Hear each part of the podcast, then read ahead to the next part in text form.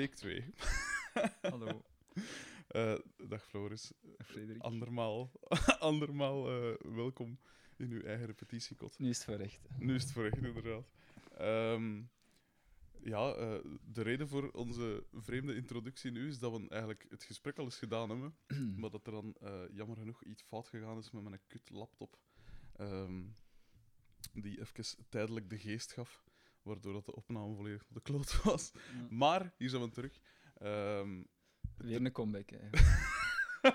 Don't call it a comeback, om LL Cool J te citeren. Ehm, ja, eh, van de week dacht ik, of voilà, deze, eh, het einde van de maand stelde u een nieuwe CD voor. Mhm. Ehm, daar is een eh, vrij lange tijd over gegaan, dacht ik. Hè? Hoe, hoe kwam dat? En wanneer was de vorige plaat? Eh, 2009. Dus ja, zes jaar bijna. Ja.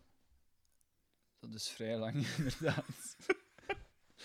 Ehm, ja, het- is, is, het, is, redelijk fout gegaan bij, bij die tweede plaat. Eh, we zijn na de eerste plaat, we hebben, hebben eerst heel veel gespeeld natuurlijk, want, want die plaat heeft goed gemarcheerd. Eh, een jaar of twee jaar of zo eigenlijk vol een bak eh, optredens gedaan. Hmm. En dan stilletjes aan waren we toen in de tijd begonnen aan, aan de tweede plaat. Ehm, dus dat zal dan 2011, 2012 geweest zijn, zo die periode. Ja. voilà, dan, dan, dan waren we daaraan begonnen. Ik ben, ik ben beginnen schrijven. Hmm. Ben daar volledig in opgegaan. Eh, een, beetje, een beetje te hard, veel te hard. Echt, echt obsessief begin, be- begin aan nummers werken. Ik wou per se dat die tweede plaat beter was dan die eerste. Hmm. Eh, e- e- eigenlijk, ja, er zo hard mee bezig dat, dat, dat, dat ik mijn, mijn realiteitsgevoel, ik kon niet meer relativeren. Hmm. Ehm, echt zo'n beetje met, met mijn link met de realiteit aan het verliezen, da- daar zo, zo in die nummers aan het opgaan. Ehm, en voilà, dus aan die, aan die tweede plaat bezig. Eh, maar ik voelde dat, ik, ik begon mij slechter en slechter te voelen, doordat ik het allemaal niet kon relativeren. Hmm. We waren dan bezig met, met een producer toen al in der tijd. Eh, dat was dan Reinhard van Bergen van, van, van Das Pop. Ja. Eh, super producer. Het schijnt, Ehm, ja. die, die, die, was, die was heel streng voor, voor, voor ons en voor mij als songwriter. Maar ja, ik, ik had dat ook aan hem gevraagd. Ik verwachtte dat. Eh, dat was op zich een goede zaak. Maar ik, ik, ik nam zijn kritieken, allee, ied- iedereen zijn kritieken, Hmm. allemaal bloedserieus. Ehm ik nam dat allemaal veel te persoonlijk op. Hmm. Eh, voilà. en, en, en uiteindelijk op het punt gekomen dat niks voor mij nog goed was. Alles wat ik zelf deed was, was bijna per definitie slecht, omdat ik het zelf had gemaakt. Ehm, ja, heel, heel stom eigenlijk, achteraf gezien. Ja, ook, ook heel vreemd voor mij, want Ja. muziek was, was daarvoor voor mij gewoon... Ja, dat, dat, dat was een, een, een revolutie in mijn leven. Van in één keer, ja, ik heb het gevonden, dit is het, dit ga ik de rest van mijn leven doen. En dan in één keer gaat dat zo volledig fout. Heel vreemd. Ehm, dus voilà, schrijven, schrijven, schrijven, mij steeds slechter voelen, want het was nooit goed. Hmm. Ehm, dan eigenlijk het moment dat Reinhard zei: Alright, cool, we, we hebben 15 topnummers, we, we beginnen eraan, we gaan naar de studio. Zat ik zo diep mentaal, ehm, had ik zo'n negatief zelfbeeld, eh, dat ik eigenlijk op die moment heb gezegd: Nee, sorry, ik, ik kan niet meer. Ik, zat er volledig, volledig door. Ik zou het echt niet meer goed komen met mezelf. Ehm, ik heb dan eigenlijk gewoon beslist om, om, om gewoon te stoppen met mijn songs te maken. En dus ja, met 10 miljoen was het dan ook gedaan, want ik, ik Hmm. bracht de songs aan. Dus we konden niet verder met de groep. Ehm, en dat heeft dan echt lang geduurd om, om, om, ja, om mijn oude zelf terug te vinden, eh, om, om die goesting terug te Hmm. vinden. Ehm, dat, dat negatief zelfbeeld, om, om, om daarvan af te geraken, eigenlijk eh, ja, twee, twee, drie jaar dat, daar actief mee bezig geweest met mezelf zo wat terug op te bouwen. Hmm. Ehm, van alles uitgeprobeerd. Ja, zit dat zo in de put, eh, Ja. je weet niet wat doen. Ehm, pff, ja, een, een tijdje in therapie en zo geweest, omdat ik daar dan met mijn ouders had over gepraat. Ja. Ehm, met mijn maat met dat gezegd had, ik ben een psychiater of zoiets. En je denkt dan, ja, fuck it. eh, Waarom niet? ja? je zit toch zo diep, je kunt toch maar wat dingen proberen. maar maak het allemaal uit op die moment. Ja. Ja, waarom niet? Ah ja, is- ik stond echt voor alles op, want ik wist echt niet meer wat doen. Het is, het is echt een vreemd gevoel om compleet los van de realiteit je slecht te voelen. En als, als je die link kwijt bent. En voilà, dat gaat op zoek. Ehm, Dus ja, een tijd psychotherapie gedaan, heette dat dan. Dus wat, dat is nu misschien iets te persoonlijk allemaal. Ehm, ehm, maar dat, dat, dat hielp, hè, geleidelijk aan. Ja, leer, leerde wat bij over jezelf, zeker. Waarom dat, dat, dat Mm. fout had en, en hoe, hoe- dat je dat kunt bijsturen. Voilà, zo'n dingen gedaan. Ook Hans mijn levensstijl een beetje aangepast. Veel beginnen sporten. ehm, veel, veel gezonder gaan leven ook. Omdat ik gewoon merkte van ja, als je fysiek slecht voelt, kun je je eigenlijk veel moeilijker mentaal goed voelen. Ook. Dat, dat hangt heel hard aan elkaar. Allee, bij mij toch. Mm. Ik veronderstel bij veel mensen. Ehm, Zo'n dingen ontdekte dan allemaal. Hè. En voilà, als je daar allemaal begint op te letten, hij, hij, hij heeft jezelf daar een soort discipline in. Mm. Ehm, ja, begon dat allemaal stilletjes aan terug beter te gaan. Eh, ook, ook, ook qua sport beginnen boksen en zo, dat is voor mij heel belangrijk geweest. Ehm, Dus ik moet op mijn woorden letten. ja, dat is top, hè, makker. Die Nien of zijn roots komen weer boven. Ik heb wel nog nooit iemand echt op zijn gezicht gestankt. Ik ben altijd vrij benieuwd voor het moment dat ik het eens ga moeten doen. Op café of zo. Ik weet echt niet. Ja, in principe zou ik het moeten kunnen, want ik, ik, ja, ik, heb, ik heb jaren aan een stuk nu vrij veel gebokst. Maar Ja. ik, ik vraag me echt af. Wat, wat er nu zou gebeuren, moest ik echt in een situatie komen dat ik op iemand zijn gezicht moest staan. Ik, ik weet niet. Het zit het absoluut niet in mijn natuur. Ik ben totaal niet agressief, in tegendeel. Ehm, ik, ik, ik heb dat vooral gedaan om, ja, om, omdat ik merk, ja, ook zoiets van, fuck it, ik probeer het gewoon uit, wie weet helpt het mij mentaal. Mm. En voilà, dat, dat, dat werd dus supergoed, ik kreeg daar zelf, zelfvertrouwen door. Wel. Ehm, dus daar ook, ook heel, heel intensief in opgegaan dan. Pff, dan, ja, gelukkig kreeg ik ongeveer in de periode toen dat in William was gestopt, ehm, van de Vine Jets de aanbieding om, om bij hun keyboards te gaan spelen. Dat heeft mij ook wel enorm geholpen, omdat ja, mijn goesting om muziek te maken was absoluut niet over. Het was Mm. gewoon, ik, ik zat zo diep dat ik echt niet zelfvertrouwen over had om daar als frontman te staan of, Mm. of om, om mijn nummers openbaar ehm, Ja. eh, uit te brengen. En dus ja, op die manier met de Van Jazz kon ik toch nog heel veel op het podium blijven staan en, en optreden en Mm. muziek maken, zonder dat ik daar vooraan in de spotlights moest staan. eh, Ja. ja. Ik ben, ben, oorspronkelijk ben ik ook zo begonnen. Vroeger speelde ik gewoon gitarengroepen en dat vond ik altijd het leukst eigenlijk. Ja. En zo, zo frontman zijn was, was blijkbaar voor mij even eh, ja, iets te moeilijk. ja, dat kan ik me voorstellen. Ehm, en voilà, zo stilletjes aan, in, in een periode van een jaar of drie, tegen het einde van die periode, ja, was ik er dan ongeveer uit. en, en begon ik terug nummertjes te schrijven, heel, heel droevige, depressieve, lange, donkere nummers. Mm. Dus dat was nog niet echt iets voor Team William. Maar hoe, hoe- beter ik mij begon te voelen, hoe, hoe dat die nummers ook werden. Maar ja, hij schrijft over, over hoe dat je voelt. Dat Mm. kun je gewoon niet anders, denk ik. Ehm, en dan begon ik te merken ja, na een tijd van, ah ja, ik heb nu per ongeluk 6, 7, 10 miljoen nummers gemaakt, eigenlijk, waar ik echt Ja. achter sta, waar ik, waar ik blij over ben. Die ook niet perfect moeten zijn. Ik, ik, had het gevoel van, oké, ik kan terug die relativeren en, en, en plaatsen. Wat zo belangrijk is het uiteindelijk. Maar niet, Mm. eigenlijk maakt het allemaal niet vooruit, het is maar muziek. Mm. Je moet er gewoon een beetje mee amuseren. Ehm, en voilà, zo dan, na een lange tijd is die goesting teruggekomen. Dan ja, aan, aan, aan, aan Arne en, en Douwe, de originele leden, gevraagd of dat ze terug wilden meedoen. Wat dat voor hun wel heel vreemd was natuurlijk, want Ja. zij dachten allemaal dat dat lang gedaan was. En, en die hadden er hun al lang op ingesteld, dat komt nooit meer terug. Ja. Eh, en voilà, zij zagen dat zitten Mhm. eh mijn uitleg gedaan. Eh, eigenlijk wel grappig, want ah, ik heb dan gehoord van, van Arne, de toetsenist met wie dat ik de groep ben gestart, Ja. ehm, die ook van, van Ninov is, van, van Denderwindeke meer bepaald. Arne had eigenlijk voor zichzelf al uitgemaakt, al jaren, van ja, kijk, zelf moest Floris bij mij komen, eh, de- no way, ik, ik ben er niet meer aan. Want voor hem was dat echt fucked up, want ja, hij steekt daar, hij steekt daar ook jaren energie en tijd. En we waren dan zo, zo hard al aan die plaat aan het werken, en dan zei ik in één keer, ja, het gaat niet meer. Allee, hij, hij was wel begripvol ergens naar mij toe, maar ik snap ook wel dat hij zei van ja, oké, Tuurlijk. ça va, maar dan is het wel echt gedaan. Ehm, dus, Mhm. dus dat had hij eigenlijk voor zichzelf al uitgemaakt. Hij, ja, Arne heeft ondertussen ook een heel schone job en zo, eh, Mhm. een, een mooi volwassen leven uitgebouwd. Dus die dacht, oké, fuck it, het is gepasseerd. Ja.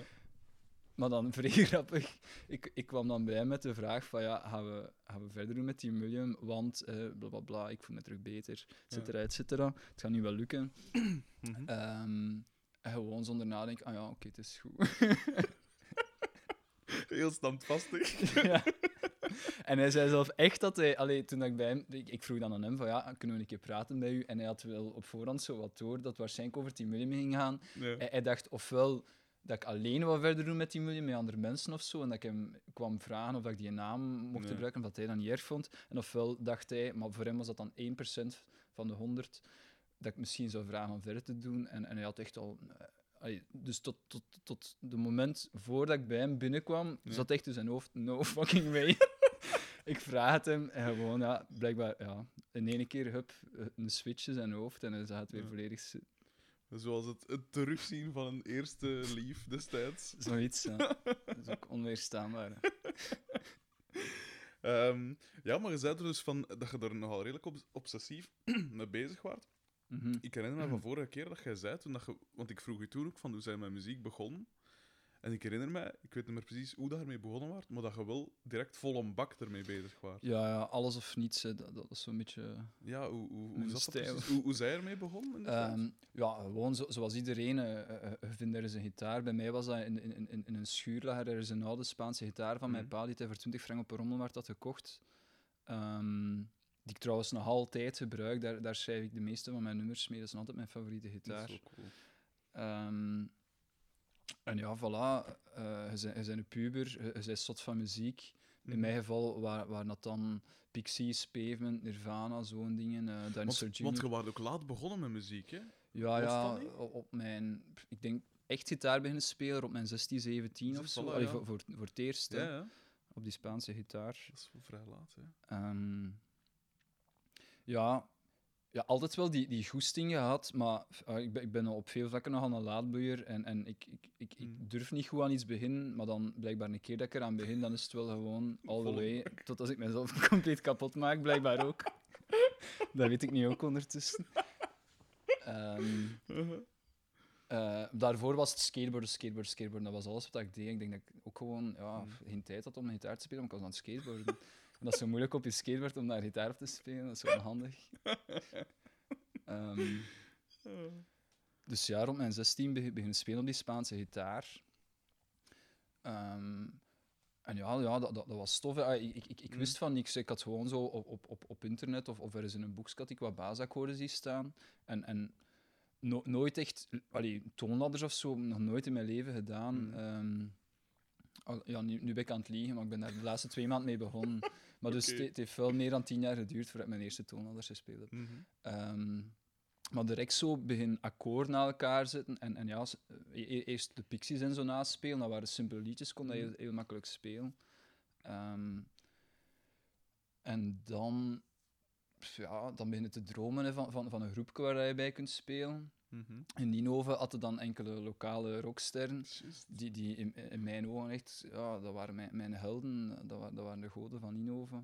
Eh, bij mij, bij mij die, die bands heten dan in mijn geval eh, Illicit en Mowgli. Mhm. Ehm, ah, dat waren voor mij zo de twee bands in Ninove. En, en toevallig, de, de periode dat ik net een elektrische gitaar had tekort, ik was dan overgeschakeld van mijn Spaans Mhm. naar een elektrische. Trouwens, eh, de lelijkste gitaar die ik ooit in mijn leven heb gezien.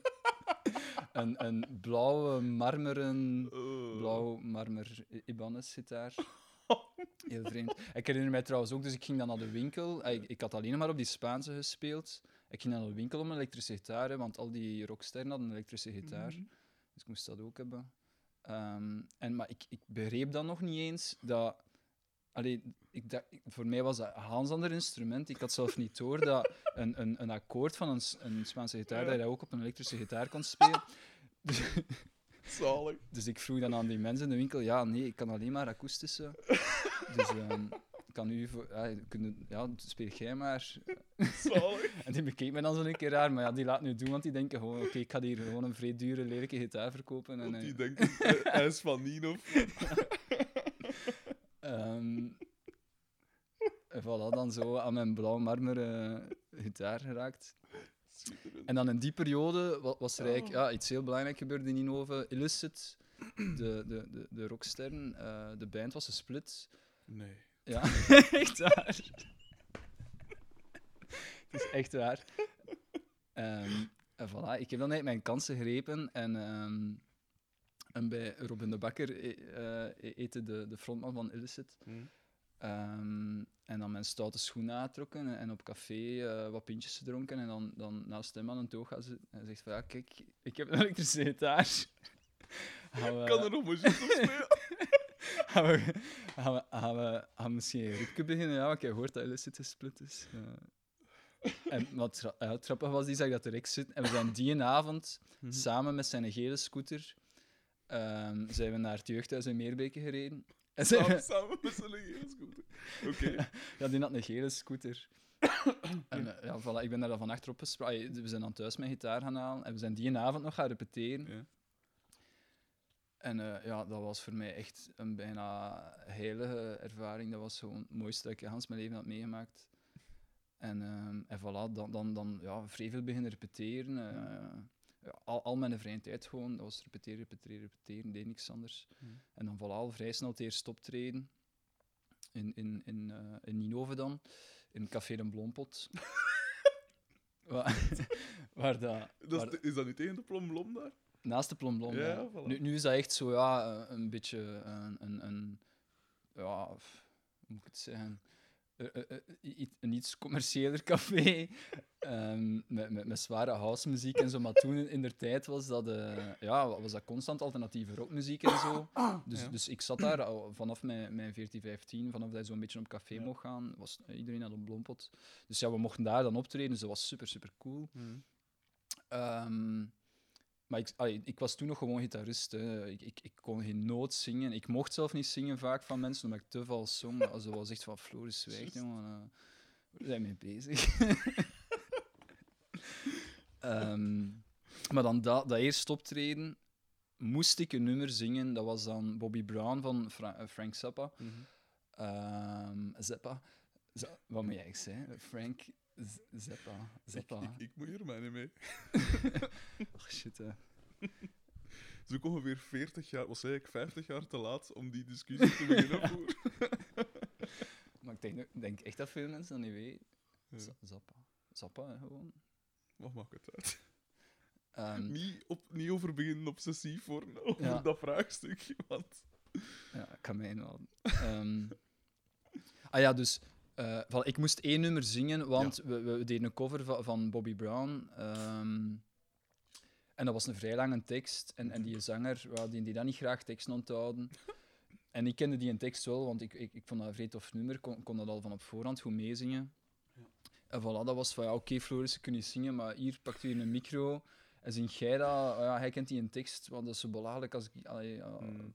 voor, voor Robin dan, dat hij dan eh, de foute tekst zou zingen, want men, allee, redelijk veel mensen kennen dat nummer wel goed. Eh, dus voilà, ik moest dan heel lieke zingen. En ehm, ja, dat was zo vals als een kat, maar ik ging daar wel echt volledig in op. Ik deed dat met super, super veel gevoel. dat is het beste vals. Er volledig in op. dat. Maar ik zing eigenlijk nog altijd zo. Ehm, en ja, veel mensen vonden dat onnozel, maar ja, het waren ook wel redelijk wat mensen die dat, allee, die dat tof vonden, omdat ik er zo in opging, denk ik. Mm. Eh, Arno vond dat dan ook fantastisch. Eh, die stond dan altijd op de eerste rij, dat was onze allergrootste fan toen.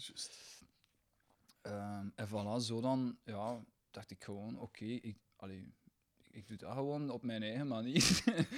en voilà, dan, dan beginnen zingen. En dan iets, iets later, eigenlijk speciaal voor, ja, dus, dus ik had dan die eerste groep Darcy heette dan, met, met, met, Robin, de mannen van Mhm. Illicit. En dan eh, ja, krijg je de smaak te pakken en je wil in meer groepen zitten. Hè, en, en dan met nog enkele andere groepen gaan spelen. En dan dacht ik gewoon, ja, waarom zou ik niet mijn eigen groep starten? Ehm, met wie ga ik dat doen? Ja, ik, ik had direct maar één, één iemand in mijn hoofd en dat was, dat was Arne. Mm. Eh, voor mij ja, ook, ook een, een soort persoonlijke held uit Ninove.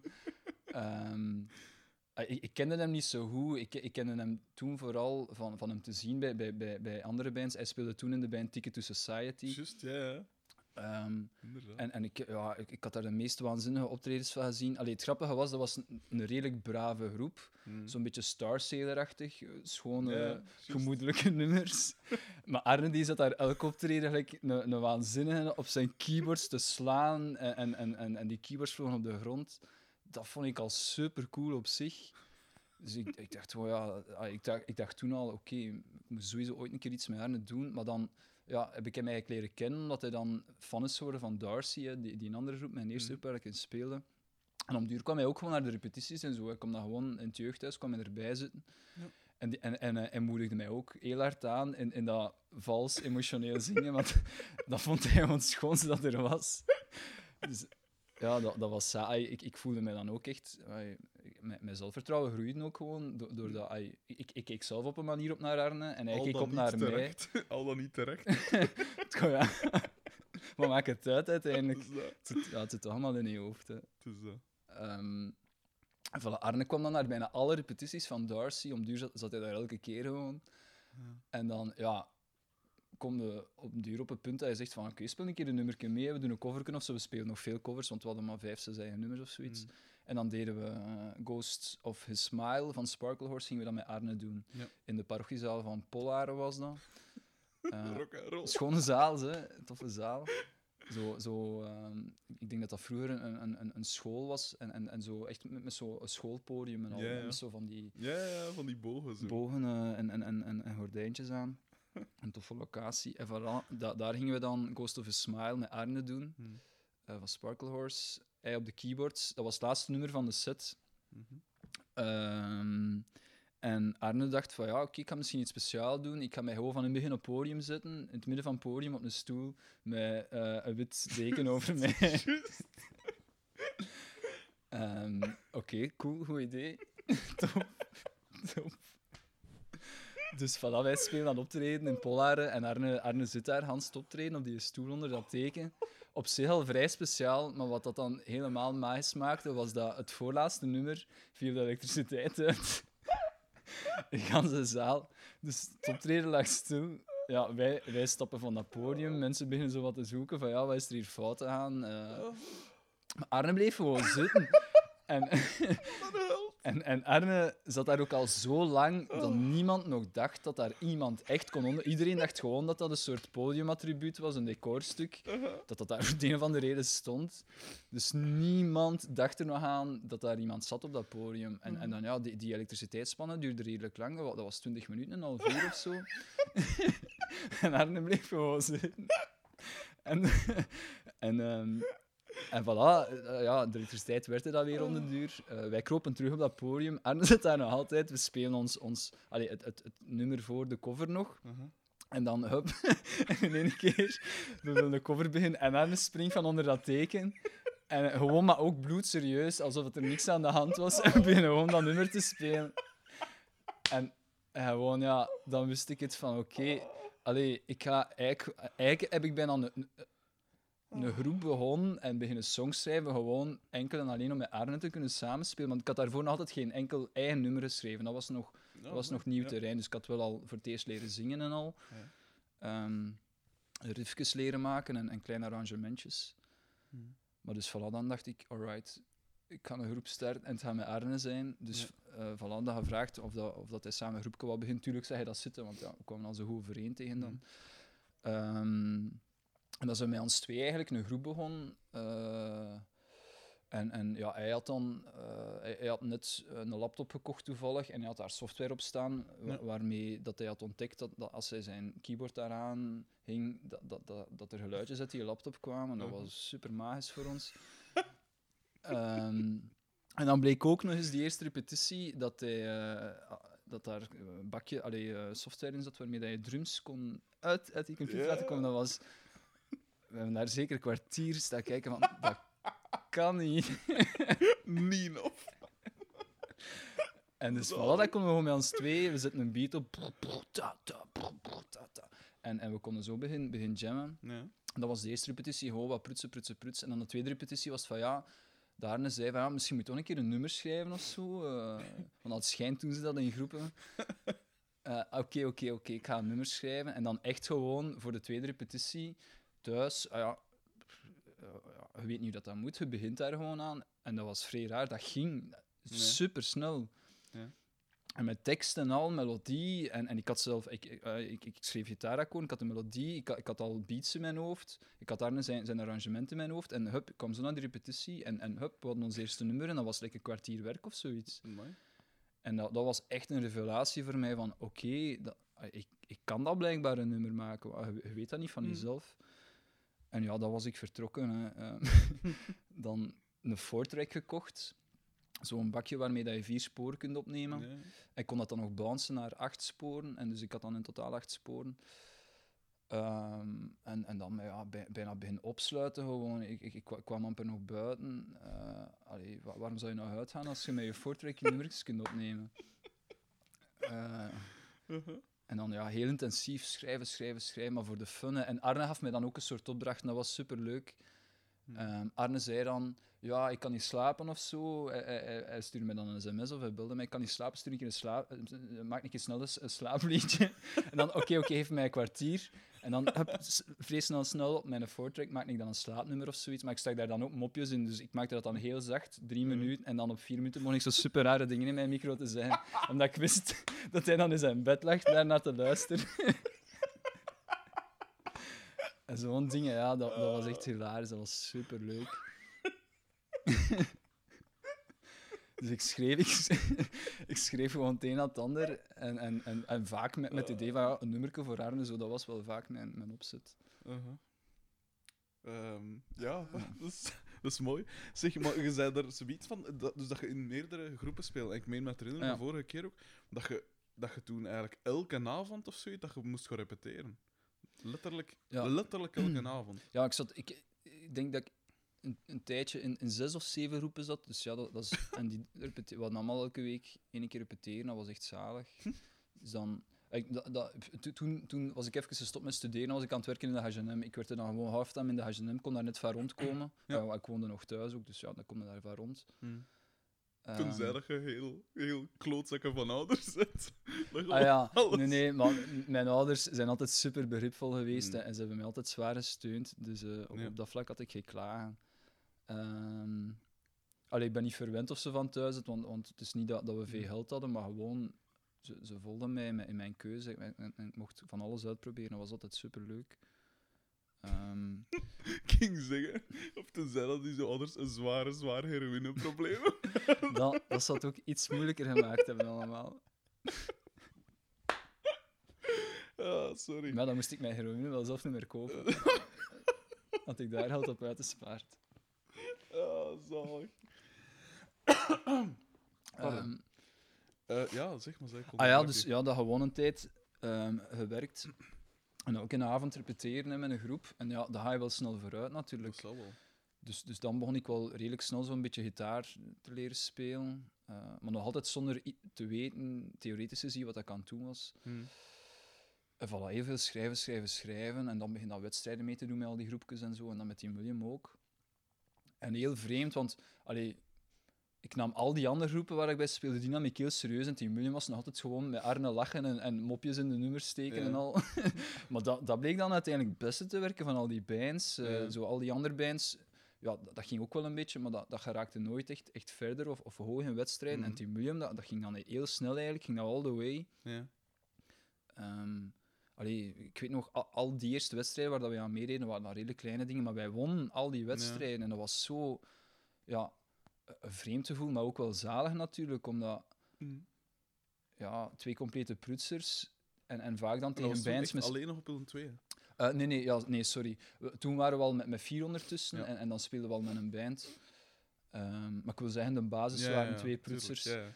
Ehm, en, en ja, dat was dat wel echt, echt een, een zalig gevoel, want, want wij Mhm. moesten dan altijd opnemen te- tegen van die mega goed geëquipeerde bands ik weet niet hoe konden spelen. En, en wij wonnen daar dan van op basis van die liedjes, hè, van onze energie en onze naïviteit waarschijnlijk. Hm. En voilà, dat was vrij tof. En dan ja, is, dat, is dat heel snel vooruit gegaan met 10 miljoen. Ja. Ehm, en, en voordat we het wisten, stonden we dan in de finale van de Most Rock Rally. Daar dan derde geworden. Ehm, en voilà, dan, dan komen er zo'n managementbureaus op je af en weet ik veel. En dan, ja, dan, dan werd het zo iets professioneler. Had dan een dag later ook niet gewonnen? De dag na jongens. Oh ja, de dag daarna moesten we na- naar Holland. Ehm, dat, ze- deden dat toen. Elke keer na de rockrally was er dan eh, een wedstrijd tussen de winnaar van een grote wedstrijd in Holland, ik weet de naam daarvan niet meer, tegen de winnaar van Numas Rockrally. Dat was de, de strijd der lage landen, heette dat. Ja. En dat ging toen altijd door. Ik weet niet of dat, nu nog altijd doorgaat. Maar normaal was dat de winnaar die daar naartoe moest. Hm. Eh, maar eh, in ons geval was dat dan steek nummer 8. Hm. Eh, maar zij moesten naar school de volgende dag, want die waren nog super jong. En Jasper Erkes, die tweede, was net hetzelfde. Die moest ook naar school. Dus voilà, dan hebben ze 10 miljoen gestuurd. Schitterende reden. Ehm, en dat, dat hebben we dan ook gewoon, dat hij ook wel is cool. natuurlijk. Ja. Ehm, wacht, ze, wat dacht ik te zeggen? Ja, hoe zij op de naam Team William gekomen? Daar zat niet echt veel achter. De basis was eigenlijk gewoon, ik wou iets met een team. Dat leek mij leuk, dat leek mij tof voor een band. Ik had dat ook nog niet echt bij veel andere groepen gezien. En dan een eigen naam. Ik heb graag eigen namen in groepen. En, en William was gewoon het eerste dat in mij opkwam. Hm. Dus dat, dat is eigenlijk. Me- meer eh, zit er niet achter. Wel jammer achteraf gezien, want er is blijkbaar een Formule 1 raceteam dat Team Williams heet. Juist. En heel vaak in interviews kwam dat dan terug. En, en ik wist echt, het eerste interview dat ze dat zeiden, ik wist van niks. Ik dacht, het is niet waar. Ja. Ehm, maar daar heeft dus niks mee te maken. Ja. Ook niet met ongetwijfeld de tien andere quizgroepen, dat zo noemen. Wat, quizgroepen? Dat lijkt me zo'n supernaam voor een quizgroep. Ah ja, ah, maar dat was ook wel een beetje ja, het, het, het, het idee erachter van, ja, dat, ik vond het een heel grappig idee dat, dat er ergens op de wereld een William rondliep, Ja. dat hij zijn eigen team samenstelde en dat team dan zijn eigen naam had. Dat was eigenlijk een beetje het idee dat zat. Meer, meer dan dat was niet. Ja, zo cool. Inderdaad, ja, waarschijnlijk zijn er zo enkele quizteams. Het coolste, de coolste quizteamnaam dat ik ken is trouwens Jeff Cornis en de Roofing Brand. De roofingbranders. Inderdaad. Jeff. Cornis en de Roofing Branders. Een goede, Oh, bijnaam eigenlijk. Schitterend. Oh, toen ik dat de eerste keer zag, heb ik me echt bepist. Dat was, oh, dat was zo goed. En waren het echt roofingbranders of was, het- was het ironisch niet. bedoeld? Ik- Het zou wel zalig zijn als het echt gewoon letterlijk Jeff Cornis Ja, en vijf roofingbranders zijn. Ze zeggen altijd, ze zeggen altijd je mag je idool niet ontmoeten. ja. Dat kan alleen maar, dat kan alleen maar slecht aflopen. Oh, zalig. Jeff Cornis. Ja, en dat is dingen. Tegenwoordig zie je zo van tijd gewoon enkel Jeff Cornis op, op dagen ergens. Dus er moet iets gebeurd zijn. Ai, zij split. Laat mij, eh, laat ons van iets, want, Hij is solo, ja. want de split van Illicit is nog niks tegen, eh, ja. oh, tegen de split van Jeff Cornis en de Roofing. Jeff Cornis solo. Zeg, en had je dan, dus toen dat je met muziek, allee, toen dat je zelf liedjes begon te schrijven, had je dan eh, bewust vastgesteld van oké, we, gaan, we gaan in dat genre schrijven, of kwam het zo wat vanzelf? Want ik weet nog, toen ik begon, dan wou ik, ik wou punkrock maken. En dus waren daar een aantal regels aan verbonden, zo gezegd. Ja, ja. Nee, nee, wij- wisten ook wel heel goed, we wouden indie pop maken, met de nadruk op die pop, om, om, omdat we hielden enorm van popmuziek. Allee, ik heb hier net Pixies en Nirvana en zo Mhm. genoemd, maar dat was zeker niet het enige wa- waarnaar dat wij luisterden. Wij waren ook echt zot van, van ja, goede commerciële pop. Eh, en liefst zo een beetje op het randje van erover, dat vonden we het Ja. leukste. Die, allee, die, eigenlijk oude Madonna en zo. ehm eh, Whitney Houston van die dingen. Allee, da- daar zijn we ook altijd enorm mee geïnteresseerd Ja. geweest. En echt, ik, ik luister daar met veel plezier naar. Voor mij is dat echt gelijkwaardig aan bands als de Pixies en zo. Allee, mensen gaan mij nu misschien willen lynchen daarvoor. Maar ja, voilà, zo komt dat bij mij gewoon Maar we binnen. kunnen samen ook, dus geen probleem. Ja. ja. Pas maar op, hè, jongens. Ehm, Nee, maar dat is wel cool. dus ja, van in het begin was het wel heel duidelijk. Wij gaan popmuziek proberen maken. Mm. Heel simpele popmuziek. Eh, op onze eigen manier, zonder technisch kun, Mm. zonder te weten hoe dat moet. Maar we gaan het gewoon doen. Ja. Ehm, en we eh, dat was voor ons ook een beetje rebelleren, omdat ja, ja, zeker op die leeftijd Hm. al onze maten zaten in de alternatieve muziekscene en dat was Ja. vaak, dat, dat moest stevig zijn en een beetje macho en hard. En wij dachten gewoon, nee, wij gaan daar volledig tegenin. Ja, niet, niet alleen uit, uit rebellie, maar, maar ook omdat we het De graag hoorden, ja, om- omdat dat in onze natuur lag. Hm. Ehm, en voilà, maar dat was wel van in het begin topset. Voilà. Echt pop, pop, pop, maar op een, op een, ay, een street spirit manier, Ja, ja. want we wisten van niks. Eh, voilà, St- straatpop eigenlijk, dat, dat is misschien nog de beste manier om het te omschrijven. Ja. Vorige keer... eh, ik ken me van vorige keer dat ik ook zei van... Ja, een van uw nummers... Ik weet niet met welk... Maar het is een van zo de bekende... Ik pijs dat het een single was van. Maar ik weet niet meer. Ik ben vreselijk met songtitels. En ik zei nog dat toen mij pijs aan een nummer van Wolf Parade. Lord of the Dogs, Ja. ja. En eh, toen zei jij, ja, dat is juist. Want allee, ik, dat was nog een belangrijke, allee, een belangrijke invloed. eh, ja, ja, enorm belangrijk. Wie, wie waren ze, allee, wie, waren ze de, de, de voorbeelden? Voor hulle sound, zo gezegd. Hè? Ja, toen in de beginperiode, eh Wolf Parade 100% super, super belangrijk. Ehm, Want zo bekend zijn die niet. hè. Ik verschoot ervan dat, je ze, dat jij die... niet, niet om je muziekkennis, eh maar ik dacht dat Ehm. dat zo'n vrij obscure groep was. Maar blijkbaar... Tja, die, zijn, mee? die zijn een tijdje zijn die redelijk groot geweest in Canada en, en, en, en, ehm, en wereldwijd. Zo met een Mm. cultband. Ja. Ehm, m- mijn eerste plaat was dat dan. En dat was die periode, rond de periode dat wij starten. En eh, ja, dan hebben wij die toevallig, toevallig ontdekt. Hoe deden wij dat dan? Ja, met Last FM van die dingen kwamen zo coole groepen tegen. ja. En dat was zo, voor ons was dat de perfectie. Alles wat dat wij wouden zat Mhm. daarin. Ehm, grote, ehm, bijna apocalyptische drums. Ja.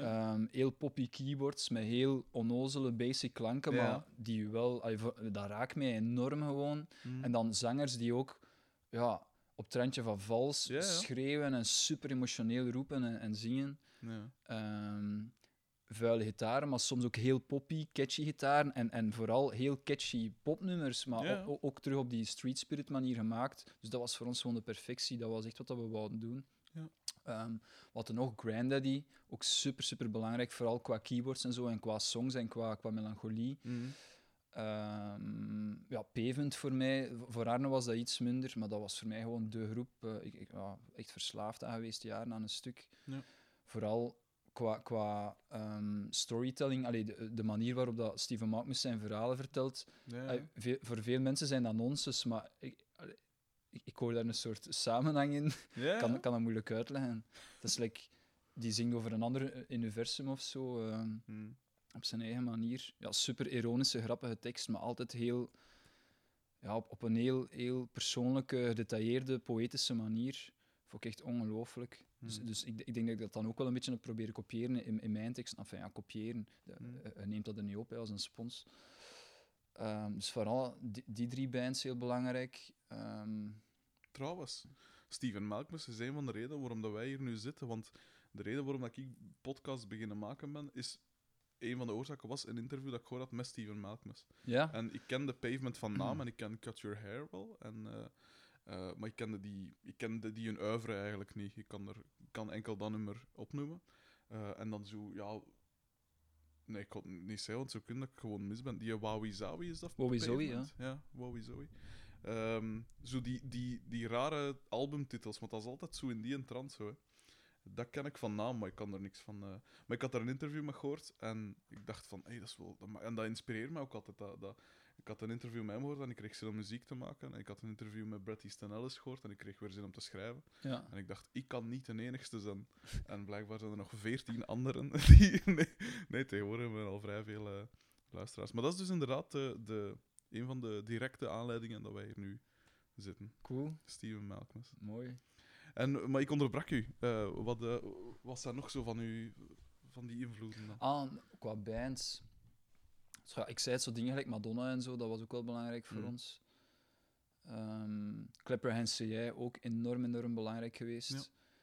Eh, vooral omdat dat zo duidelijk een band was voor ons, die ook gewoon ja, niet wist wat dat ze deden, maar Mm. per ongeluk wel bij iets super cool uit. kwam er ook een zanger die, ja, voor veel mensen zingt die gewoon zo vals als een kat, maar ik, ik, ik, ik hou daar zo enorm van, van de, van de manier hoe, hoe, dat, hoe, hoe dat hij zingt. Mm. Alec Answorth heet hij, denk ik, Ja. de zanger.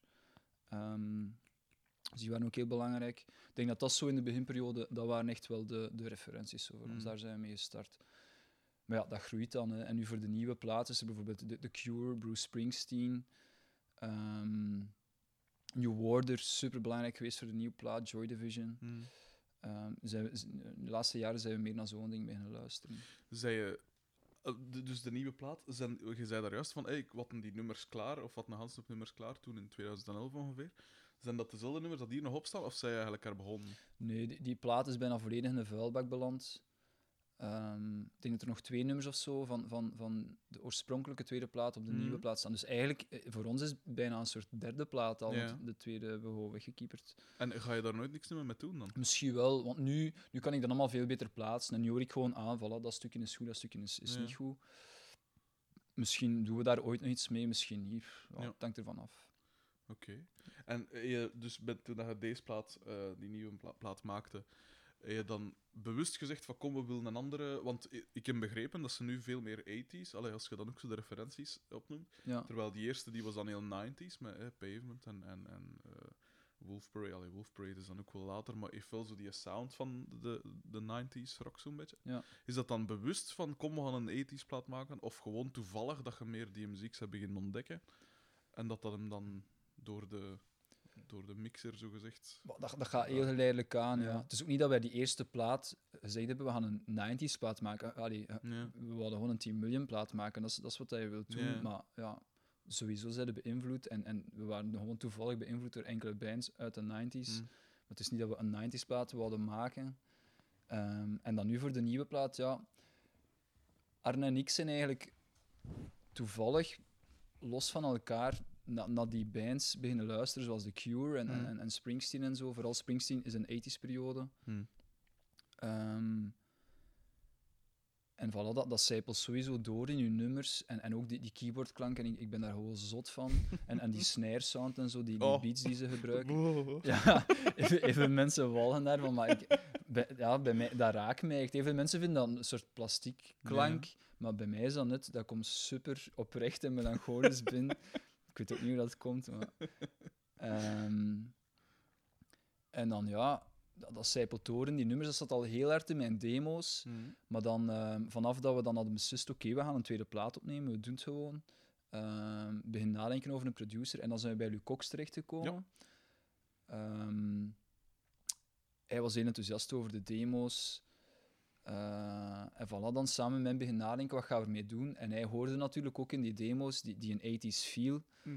Ehm, en dan hebben we samen met hem eigenlijk beslist van, we gaan er gewoon voor. Allee, het zit er al in in de demo's, maar we gaan het er nog veel meer uithalen. We, we Mhm. gaan het echt uitpuren. Een beetje over de top gaan eigenlijk, dat was het plan. Ja. We wouden ook, die naam Drama was er al van voordat we bezig waren met de plaat. We wouden er een beetje over gaan qua, qua dramatiek. Ja. Eh, maar wel op een popmanier. Hè. Mhm. Het is nu dramapop in plaats van straatpop misschien. ik weet niet.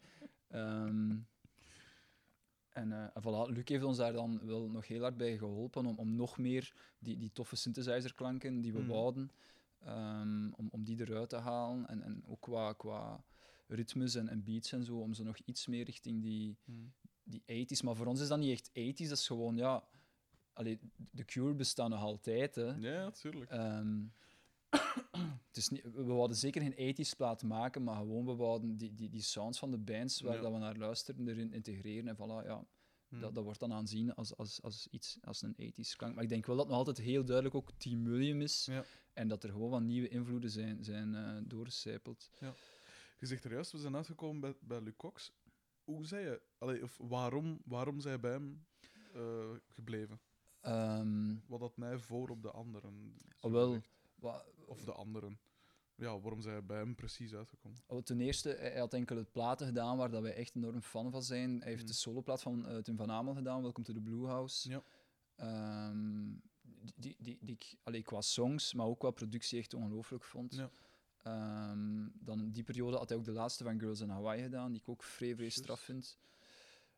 En ja, Luc is ook Shameboy. Ja. Ehm, wat ik ook heel cool, vo- heel, heel cool vond in de tijd. Mhm. wa- ik, ik heb als, als, als jonge gast en nog altijd ook heel veel na- naar electro en techno en zo geluisterd. Dat heeft er bij mij altijd in gezeten. eh. Weer die roots die boven komen. Ah ja, die voilà, roots.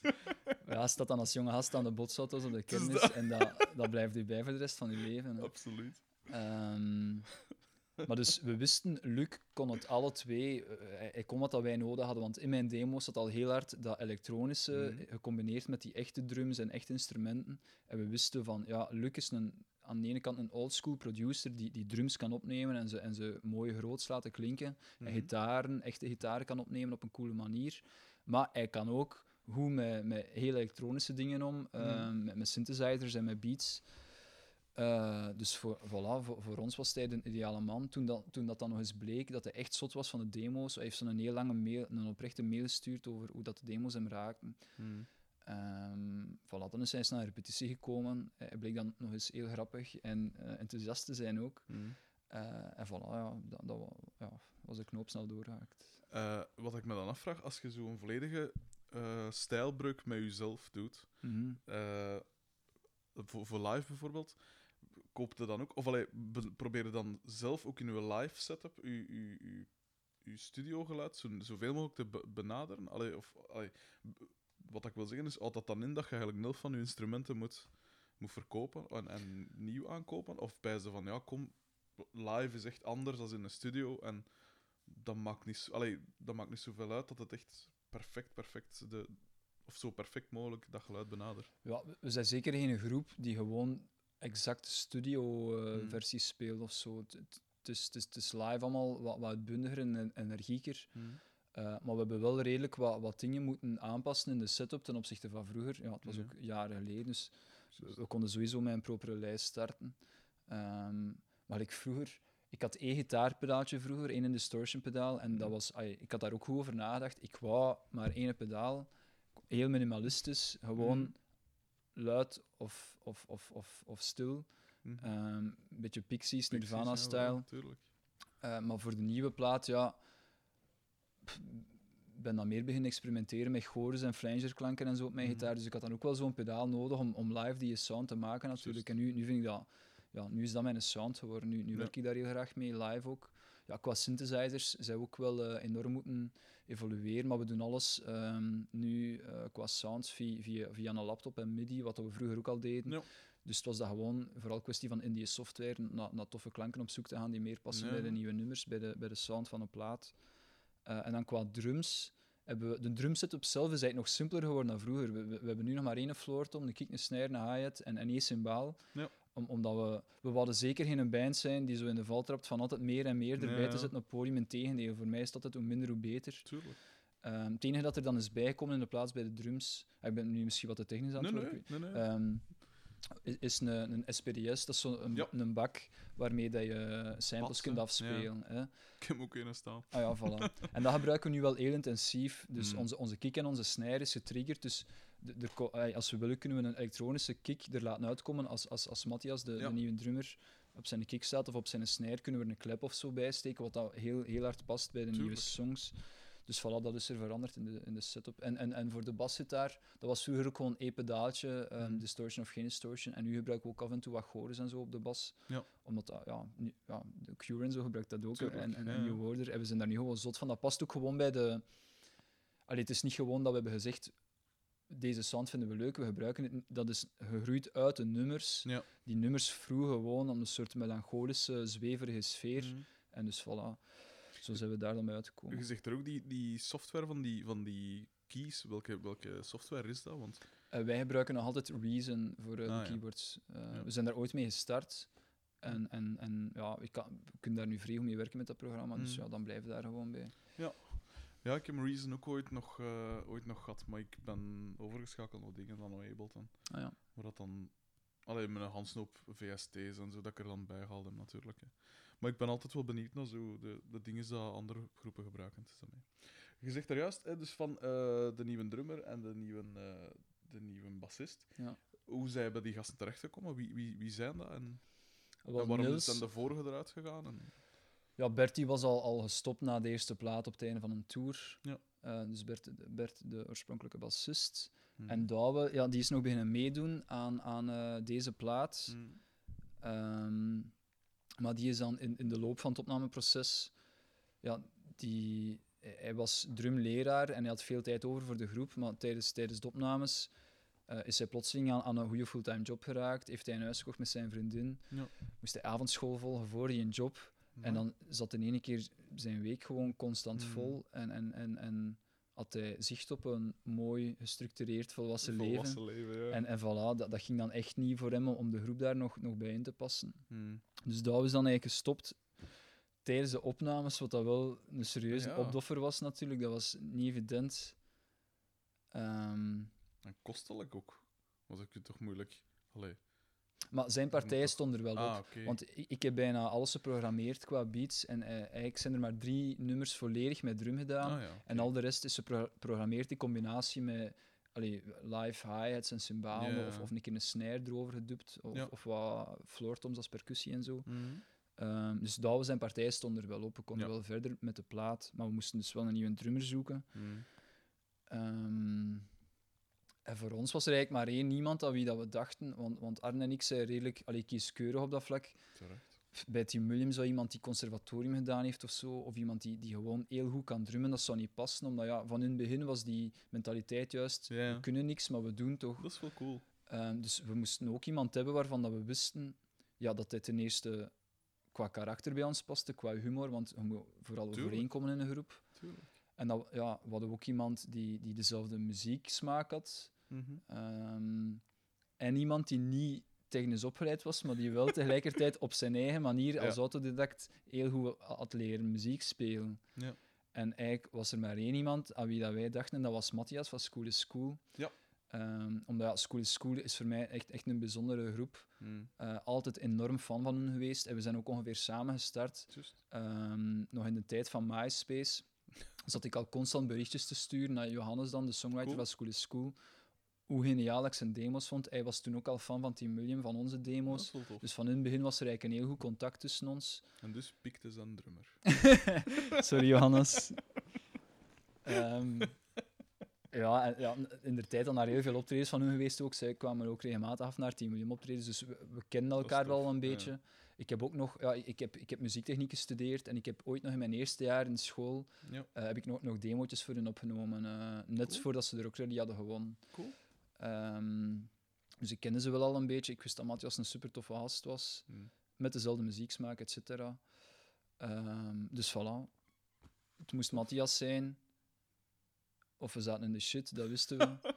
Want ja, hadden echt, echt ge- geen nummer twee, we hadden niemand anders op onze lijst.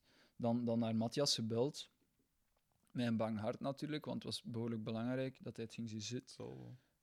Ja, eh, allee, we- dachten ook dat gaat super moeilijk worden, want hij heeft dan een, super grote groep waar dat hij Mm. bij speelt. Die gaat er waarschijnlijk geen tijd voor hebben, maar je denkt, oké, we proberen toch eens, wie weet lukt het.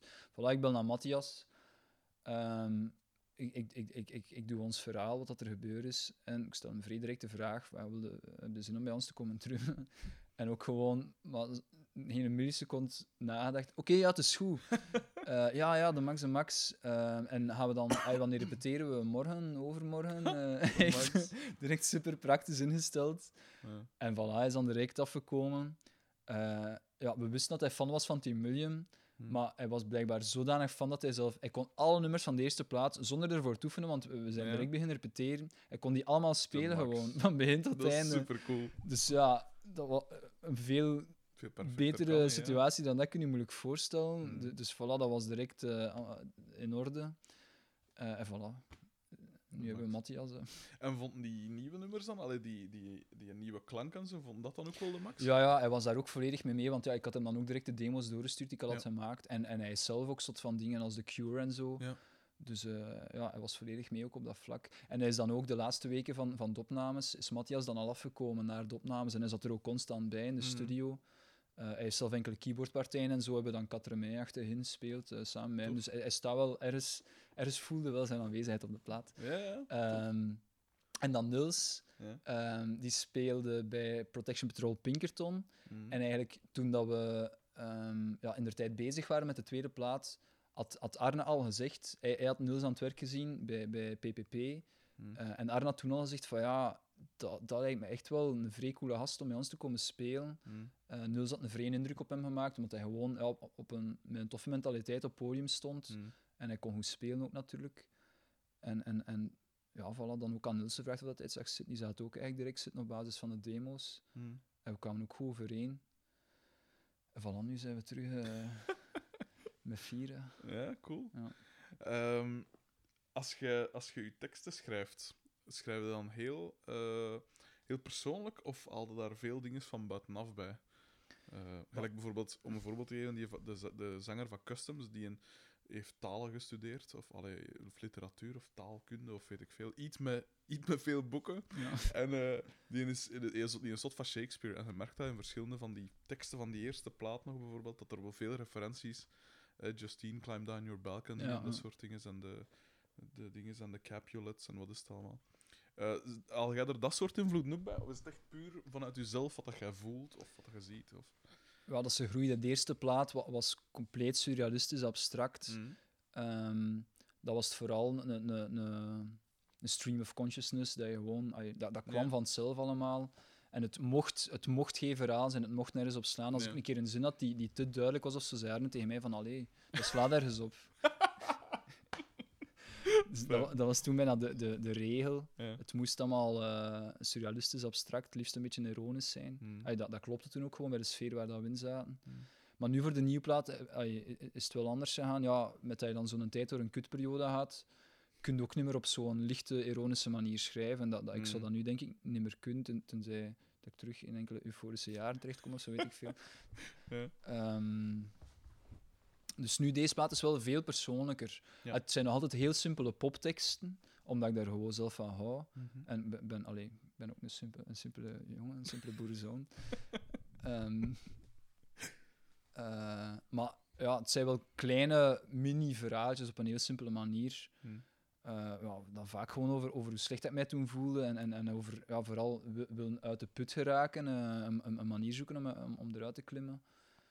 Ehm, ja, enkele relaties die, die volledig zijn fout lopen, ehm, die een tijd dat ik mij slecht voelde. Ja, dat- blijkbaar als je slecht voelt, word ook verliefd op meisjes die totaal niet in u geïnteresseerd zijn en zo. Dat hoort daar blijkbaar bij. Ah, dat is de reden. En Doe dus maar. e- e- echt, ja, heel lang obsessief eh, vrouwen graag gezien die eigenlijk echt niet eh, geïnteresseerd waren. En ze hadden gelijk ook, want ik was toen, ik was toen echt Oh, eh, niets waard. Ehm, en dus heel veel nummers ga- gaan over, ja, over verlangen en eenzaamheid ook op de plaat. Mhm. Iets dat ik vroeger nooit had gedurfd, want soms zeg ik gewoon echt letterlijk van, voilà, ik voel mij kut, ik ben eenzaam, help. Ehm, dus ja, dat is wel een volledig nieuwe aanpak natuurlijk Mhm. qua, qua lyrics op deze plaat. Maar ik kon niet anders, omdat ik mij zo voelde. Dus voilà, nu, nu, staat dat zo, nu, is, nu is het dus wel een vrij persoonlijke plaat geworden. Maar ik denk wel nog abstract en poppy genoeg. Om, Ja. Iedereen kan er zijn eigen dingen zien. Het is, het is, niet, het is geen dagboekplaat of zoiets, absoluut niet. Maar voor, allee, voor mij wel. Ik, ik, ik weet waarover dat gaat, maar het is, het is allee, Ja.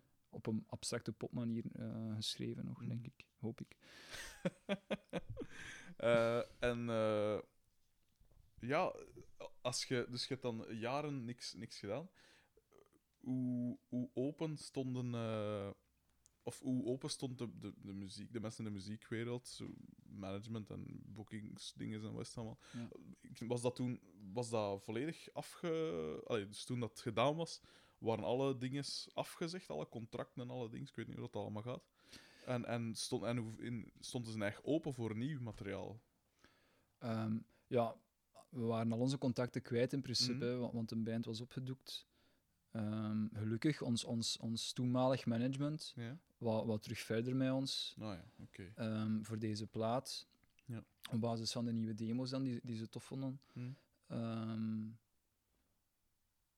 en, en, en voor de rest ja, gingen wij ervan uit dat het gewoon van nul starten was. Ja, we, we zijn niet naïef. Hè. Mhm. Zes jaar, dat, is- dat is een eeuwigheid in, in popmuziek.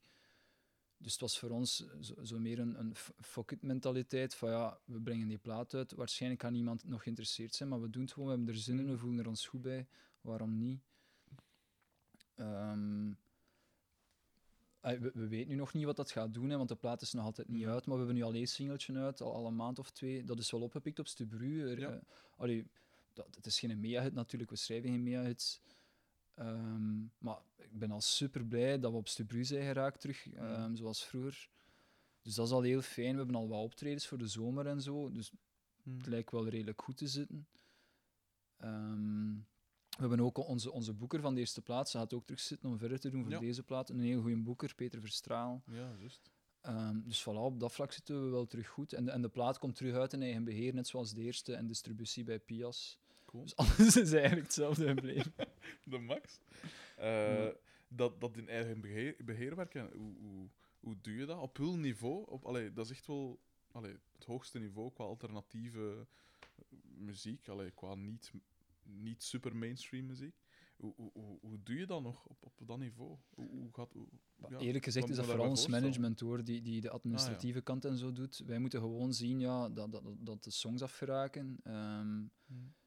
eh, en, en dat is, ah, ehm, alle lof daarvoor gaat naar onze manager. Hij regelt Ja. eigenlijk al die dingen.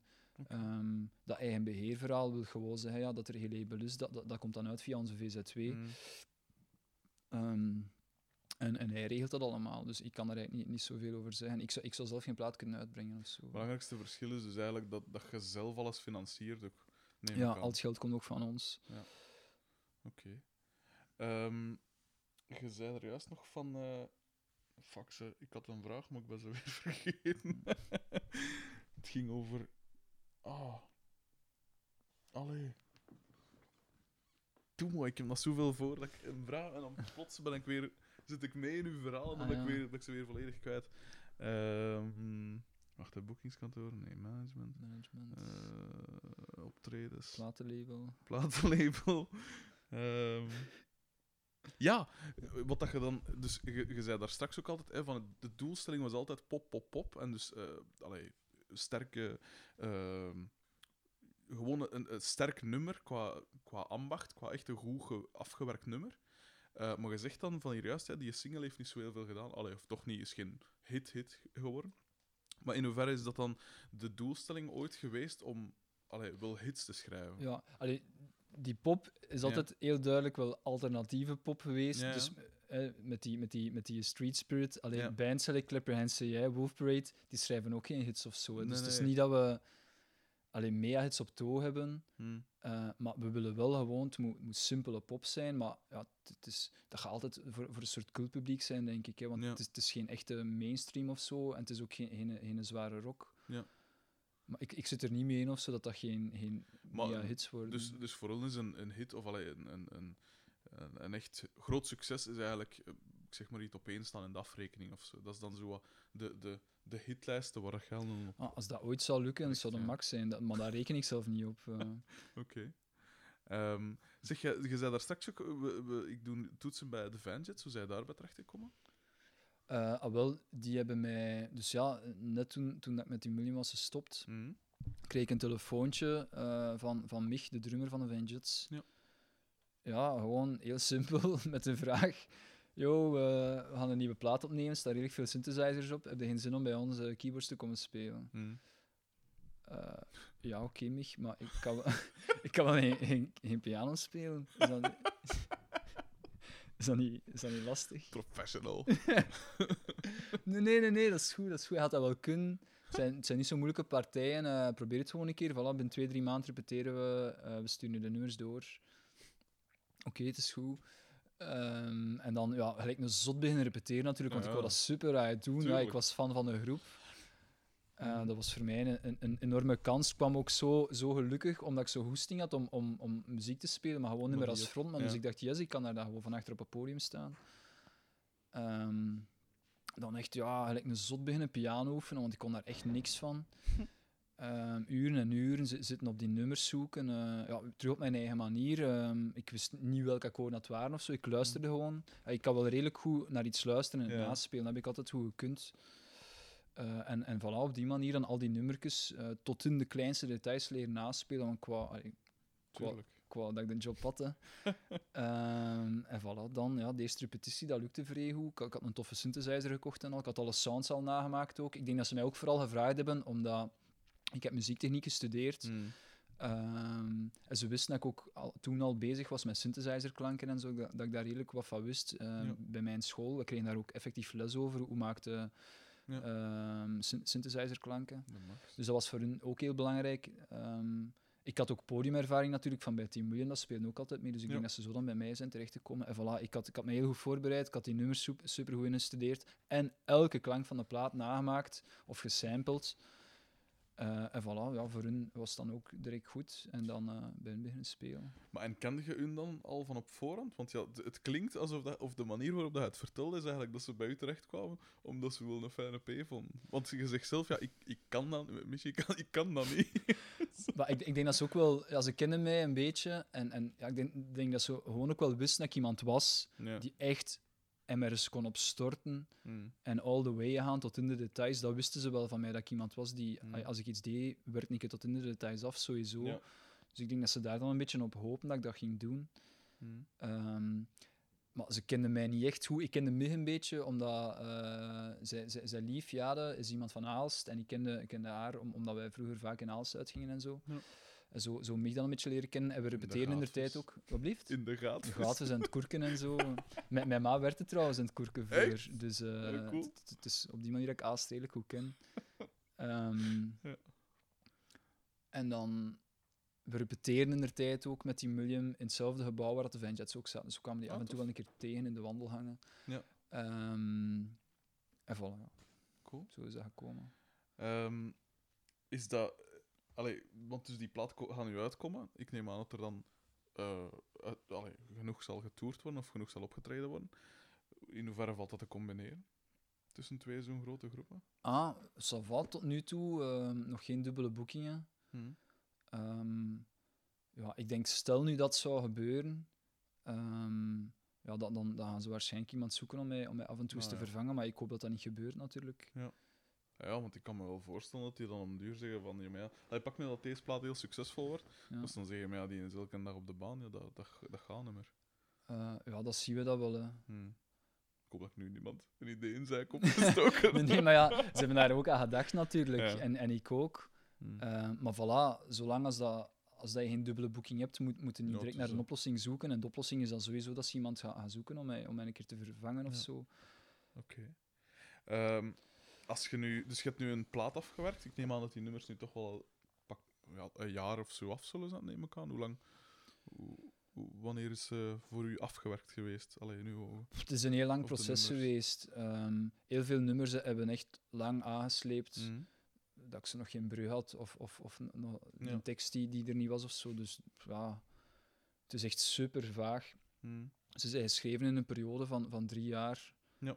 denk ik. Maar zij dan nu al, dus ze komt nu uit, maar zijn nu dan al bezig aan nieuwe nummers? Of is dat dan bij u met een periode van: oké, we hebben een periode van schrijven en een periode van spelen en repeteren? Of... Ehm, nee, voor mij is dat gewoon meer, je hebt, je hebt een periode van inspiratie en een periode zonder inspiratie. en als je inspiratie hebt, dan gebruikt ze en dan, Ja. en dan neem je nummers op. Ja. Eh, maar dat staat los van of dat je aan het optreden bent of niet. Hm. Ehm, en nu, de laatste tijd, ben ik, ben ik weer aan, aan het schrijven. Ja, ben mij echt terug aan het amuseren met muziek. Hm.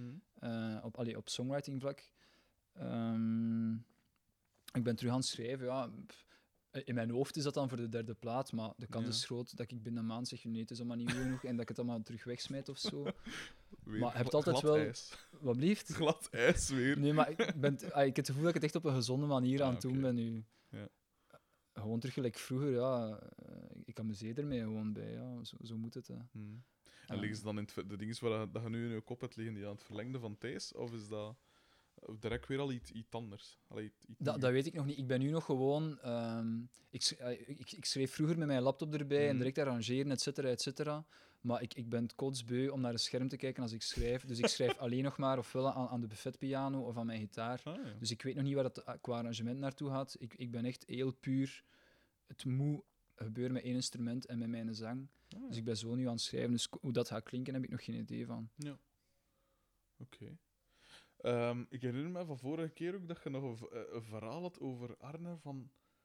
eh, wat was dat weer? Je waren ergens aan het optreden en ik sprong in het publiek of zoiets. Was dat niet met... eh, hij had, Ah, ja, de- hij ja. had de gips of zoiets ook? Of, Ja, een van onze weer? eerste shows, een, van onze eerste grote shows op Rock Olmen was dat. Ja. In Olmen.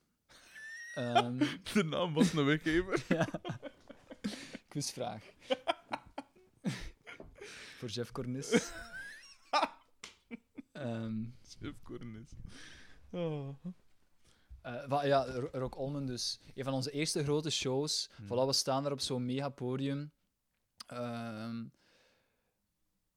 wat, was er, wat was er gebeurd? Ja, om te beginnen hadden we Arne ingetaped toen dat we opkwamen. Dat, dat was de start van de optreden. Dat was dan Bert en ik, denk ik.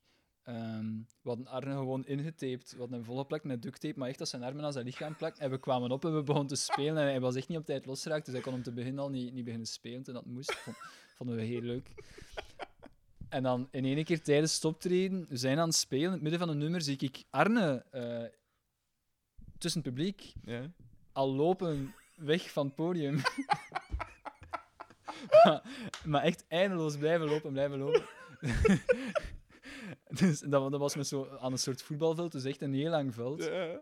Gewoon helemaal tot het einde gelopen, terwijl het eigenlijk moest aan het spelen zijn zelf. En ja, we, we hadden geen idee wat er gebeurde. maar ik kon ook amper nog zingen, want ik was zo, zodanig in de slappe lach geschoten. En daar eh, gewoon tot het einde van dat veld gelopen, dan de kantine in, langs een backstage, teruggekomen. Niemand wist waar dat hij was. En dan gewoon bij het volgende nummer, toen dat hij moest beginnen spelen, kwam hij dan op. Ja, iedereen enthousiast. Allee, die 50 man die er stond, heel enthousiast. Oh, schitterend. Ehm, ja, dat was een van de mooie, mooie momenten. Maar dat was dus niet met die gips, dat was nog iets anders blijkbaar. Ik herinner me Ah, iets van met dat gips? arm in een gips zat Ah ja, nee, nee, dat, dat was bij een van de optredens van Ticket to Society. Dus zijn Ah, ja, eerste ja. groep die ik had gezien, nog voordat die miljoen bestond. Hmm. En Arne eh, moest piano spelen, maar hij had zijn arm voor de zoveelste keer gebroken. Want Arne brak toen om, om de twee maanden of zo zijn neus of zijn pols. Eh, ik denk dat hij zijn neus zeven keer heeft gebroken. Echt? Ja. Ehm, ehm, en ik, ik zag hem dan spelen met Ticket to Society en hij zat neer, zo heel braaf op een stoeltje met zijn keyboard, zijn keyboardje op zijn statief, met een gebroken pols. En gewoon die show begint en hij gewoon leek een zot met die plaaster op zijn keyboard te staan. Dat keyboard vliegt daar in de lucht. Ehm, Oh, ja, dat was gewoon een, een van de... Ja, zo een typische Ticket to Society show in der tijd. Schitterend. Ja. Schitterend. Eh, wacht, eh, heb ik nog vragen over? Eh, ja, dus je zei dat Sabita een vreselijk lelijke gitaar had, maar ik neem aan dat die ondertussen dan toch wel al Ja, die heb ik vrij snel verkocht. Ja. Want daar zat ook zo'n soort systeem aan om te stemmen met zo knopjes, eh, allee, extra knopjes onderaan. En dat was voor mij toen eh, echt science fiction. dus ik kreeg die gewoon... Ik, ik, heb die, allee, ik heb die gekocht en dan daar beginnen op spelen. En gewoon, die is dan beginnen ontstemmen. En ik heb die nooit, Nooit gestemd. nooit kunnen stemmen, want ik begreep dat systeem niet. En dan e- effectief niet alleen verkocht omdat ze lelijk was, maar ook gewoon van ja, ik kan ze niet stemmen. En het grappige was, dat was zo'n vrij, allee, redelijk duur stemsysteem. eh, Ja. Speciaal gemaakt om je gitaar nog beter te kunnen stemmen, maar ik begreep daar niks van. Dus ja, dan gewoon een simpele elektrische gitaar gekocht. Ja. Daarna. Wat was oppas spelen nu dan? Wat is uw... Eh, nu op een Tinline Telecaster, ah, ja. maar de Mexicaanse versie. En Ik zou ooit graag zo'n echte kopen, maar daar heb ik nu nog geen geld voor. en waarom Misschien dat? later als ik groot ben. Als je ook een volwassen leven hebt. ja. Als ik werk heb, dan... eh. Hoe, en waarom, waarom een tele? Ah, goh. Ja, ik, ik, ik, ik, heb dat... Ik had dat al in mijn hoofd, nog voordat ik iets wist van sound, gewoon omdat ik heel veel coole groepen zag, waarin dat Ja. de zanger altijd toevallig op een Telecaster speelde. Mhm. Ik wist toen zelf nog niet dat dat een Telecaster was. Ik, ik had gewoon die vorm in mijn hoofd van die gitaar. Ja. En, en heel veel ja, coole gitaristen en toffe bands speelden daarop. En dan gewoon naar de winkel gaan en gezocht tot als ik die vorm ergens vond in een gitaar. En dat bleek dan een Telecaster te zijn. Ja. En voilà. Ja, da- daar dan gewoon... eh, eh, ja, eh, je bent daar dan op te spelen, dat beviel mij. Ik vond dat een heel toffe gitaar. En dan daar altijd eigenlijk bij, bij blijven hangen Hmm. voor, voor 10 miljoen. En eh, op wat, wat versterker gebruikte? Ehm, nu speel ik op, op een heel goedkope Vox AC15, maar zo de, de nieuwe Chinese versie. Teru- terug omdat ik gewoon... Ja, Hoe, en live gebruikte dat ook allemaal? ja, ja dat, is, dat is een versterker van 300, 400 euro. Amai. Maar ik, ik heb ja, al mijn spaargeld zit in de plaat. Allee, ik, ik werk wel natuurlijk, maar ik verdien ook niet veel. Ja, ik, ben, ik ben producer en engineer. ja. Ehm, dus dus allee, ik, ik, ik verdien niet veel. Ik kan wel een heel toffe job doen, maar ja, dat is dan de consequentie. ja. Dus ik leef al een tijd redelijk zuinig, eh, omdat alles wat ik over had zit in de plaat. En dus ik heb echt geen geld om, om eh duur materiaal zo te kopen, dus ik moet daar voorlopig mee doen. Maar ik hoop wel, ja, als de plaat een beetje marcheert, dat ik er tenminste mijn lening terug kan uithalen. dat, is, dat zal een enorm succes zijn en dan kan ik terug eh, wat tof materiaal kopen. Je daar geen eh, weegt dan niet op u dan? Dat je, zo, dat je alles daarin... Of, allee, ik neem aan dat voor u dat, dat misschien... De, of bij mij zou... Ik zou pijzen van, oké, het belangrijkste is die nummerzender en ik heb iets voortgebracht en dat geld, dat zien we dan later wel, of weet ik veel. Maar lang tegelijk... ik zit nu al een paar maanden ook op eh, vrij droog zaad. eh, door mijn eigen hè.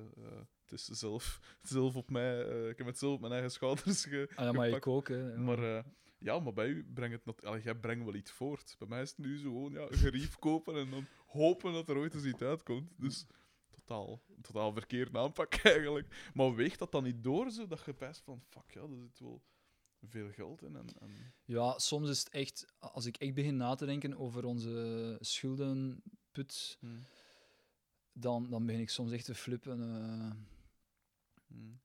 maar ja, ik, ik, ik probeer het zoveel mogelijk op, op een romantische manier te bekijken. Ja. En ik denk van, voilà, Hmm. dit is wat ik wou. Ik wou muziek maken en het is mij gelukt. Ik ben daar super fier op. Ik kan mijn dagen vullen met, met muziek. Het is niet altijd met muziek te maken. Ik moet, moet ook gewoon werken in studio's en ik geef workshops, et cetera. Ik heb Hmm. allerlei manieren gevonden om, om, om, om er net van te kunnen overleven. Ja.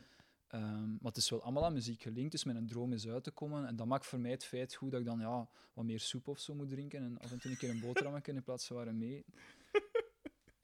Soep, alle dagen soep. Ah, ja, maar dat is, echt, dat is echt een truc. Maar soep is super gezond en Dat kost niks. Nee. En ik ben echt, sinds dat ik dat geld aan de band heb geleend, ben ik echt beginnen denken van ja, fuck, hoe ga ik nu zo zuinig kunnen leven? Hmm. En soep is voor mij een van de... Allee, dat is echt... Ja, dat is echt zot. dat is echt super lekker, super gezond en dat kost niks. En koopte de soep? Of maakte Nee, nee, ik soep? maak ze. Ik maak Ah, ze. ja. Ja, dat is nog goedkoper en nog lekkerder. en nog gezonder. Dat Dus soep is eigenlijk heel belangrijk geweest voor deze plaats. Zonder soep zou het niet gelukt zijn. Zonder, zonder soep. Beetje gezond advies. De zanger van Team William. Wacht, heb ik dan nog eh, vragen? Ah ja, dus je zei zoiets, dus nu speelde wel met pedalen. Eh, zijn zij dan heel eh, specifiek in wat dat je moet demmen? Want allee, je zegt nu wel, je gitaar niet, niet het van het, je versterker is niet het van het. Eh Maar wel- pedaal dan ook gewoon, is, is dan, ik moet een, een, een chorus hebben, en het maakt niet echt wat, uit de wadden. Of zeg je van, het moet die een Nee, nee. Allee, ik, ik, heb geen duur materiaal, maar het is wel... Het is heel lang over nagedacht en, en ik ben er Ja. echt wel mee bezig. Maar wat ik meestal doe, ik koop dingen tweedehands aan. Ik, ik zoek de prijzen goed op. Ja, ik, ik ben in de studio heel vaak met materiaal bezig, Mhm. dus ik ken wel heel veel materiaal. Ehm, ik koop eigenlijk heel vaak dingen aan, tweedehands, aan een prijs waarvan ik weet dat ik het terug opnieuw voor dezelfde prijs kan verkopen. Ik probeer het een tijd uit. Ik heb echt wel lang gezocht naar de Team Williams sound die we nu hebben. Ja. Ook die versterker en zo. Oké, het is een goedkope versterker, maar hij is mij een heel duidelijk plan gekocht. Ja. Alles wat ik nodig heb staat op de amp. Ja. Ik kan mijn sound maken. Het klinkt niet echt hi-fi, want het is een, blijft een goedkope versterker. Ja. En, en mijn gitaar is ook niet duur, maar het is wel die tele die voor mij de juiste klank voortbrengt. Ja. Dus er is wel allemaal enorm over nagedacht. Ah, Ik ben er heel hard mee bezig, maar terug op een, heel, ja, op, op, op een eh, budgettaire manier. maar het is zeker niet zomaar, ja, ik moet een chorus hebben, ik koop er een. Ja, Integendeel, net omdat ik zo weinig geld heb, wil Ja. ik dat wel echt die juist hebben en liefst ah, ja, op, op de beste, de goedkoopste manier. Ja, ja, tuurlijk. Hoe, en Dus ja, zijn en er welke, welke bezig. pedalen zijn dan specifiek? Ehm, ik heb nu echt zo, de, de pedalen die mijn sound maken zijn, zijn zo'n oude Bosch chorus, Hmm. zo'n oh, CE nog iets, maar ik, ik kan die namen moeilijk onthouden. Ehm, en voilà, hoe ben ik daarbij uit te komen? Ja, ik ga dan op zoek, ik ben heel zot van de chorusklank van New Order, dan zoek Mhm. ik gewoon welke pedalen gebruikte zij in die periode. Voilà, Ja. die een Bosch-pedaal bleek, bleek voor hun heel belangrijk te zijn, een nullen setup. Dan zoek ik tweedehands, tot als ik iemand vind die, die zo'n pedaal redelijk goedkoop verkoopt. Ja. En voilà, zo bij die een bos uitgekomen. En voilà, dat werd er dan ook effectief. Onze bassist Niels gebruikt er nu ook zo eentje, we hebben er twee gekocht. Ja. En dat is eigenlijk zo'n beetje de, de, de chorusklank nu van, van Team William geworden. Ik heb ook een... ah, ik heb dan in Pro Tools ontdekt, wat ik heel leuk vond, was reverb op mijn gitaar. Hmm. Heel, een heel lange, stevige reverb. En op de reverb eh, heel harde vibrato, die heel traag staat. Ja, ja, ja. Dus, dus de, de, de pitch van de reverb had ik eh, heel, heel, heel traag op en neer. Redelijk cool extreem. Hmm. Dus ik wou dan die, die Pro Tools klank die ik had gemaakt eh, met, met, met de software, ehm, dat wou ik dan simuleren ook. Dus voilà, ik heb dan gewoon... ja, ik heb nu een Verbzilla heet dat. Dat is van ehm, Ibanez, denk ik. Dat, dat, is, dat is de reverb pedaal die ik gebruik. En ook een, een ehm, RE20 eh, Space Echo, maar zo in, in een gitaarpedaalvorm. Dat is eigenlijk zo'n vrij dure analoge bak eh, voor, voor, voor, die, voor tape delay en tape reverb. Ja. Ehm, en voilà, dat, dat, klopte ook heel, heel erg bij, bij die reverbklank die, die ik dus thuis had gemaakt, die ik dat wou namaken voor, eh, Cool. voor live.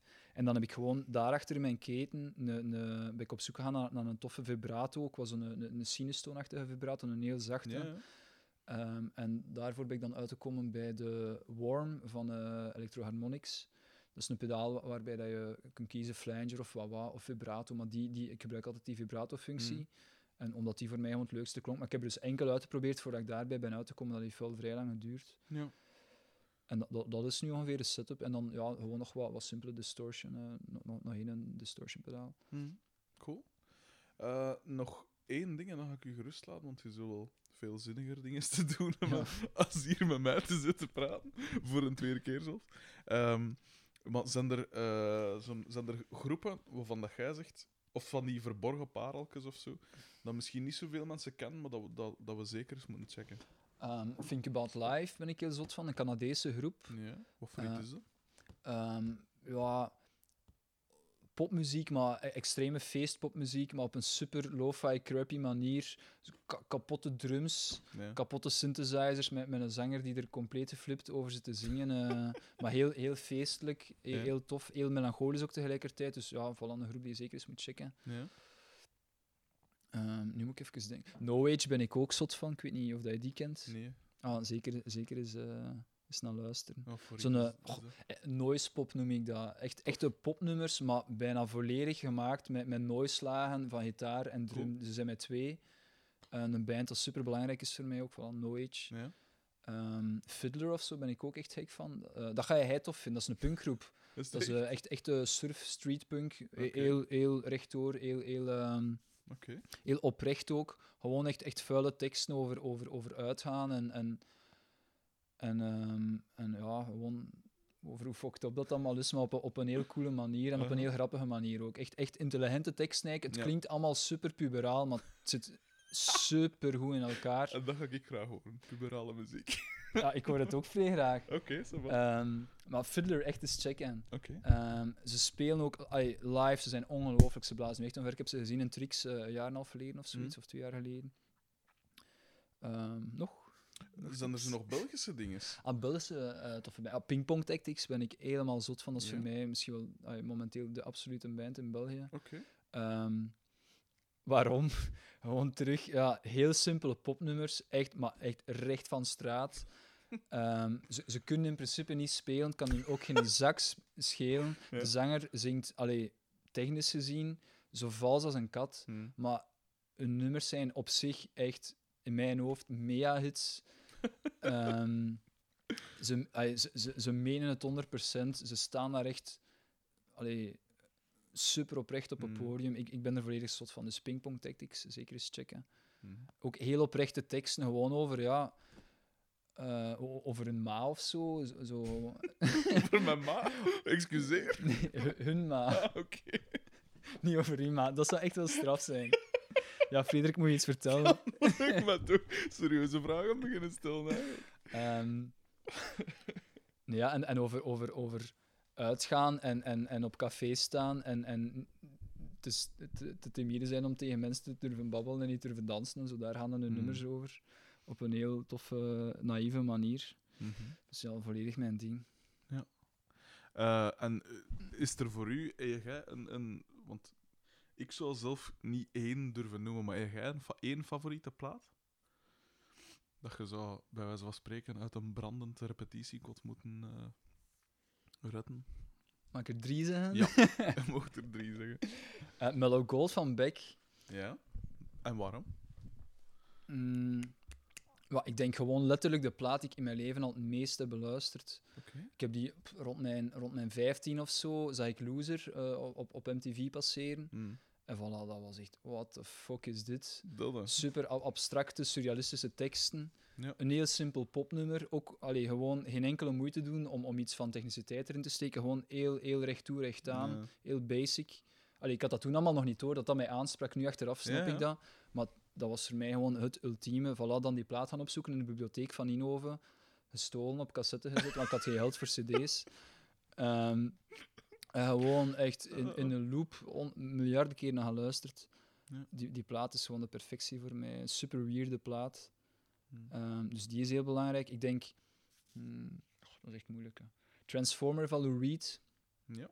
Voor mij ook super, super belangrijk. Gewoon perfecte popmuziek. Ehm, schone, mini, simpele verhaaltjes in elk nummer. Super poppy arrangementen. En gewoon, Mhm. ja, Lou Reed.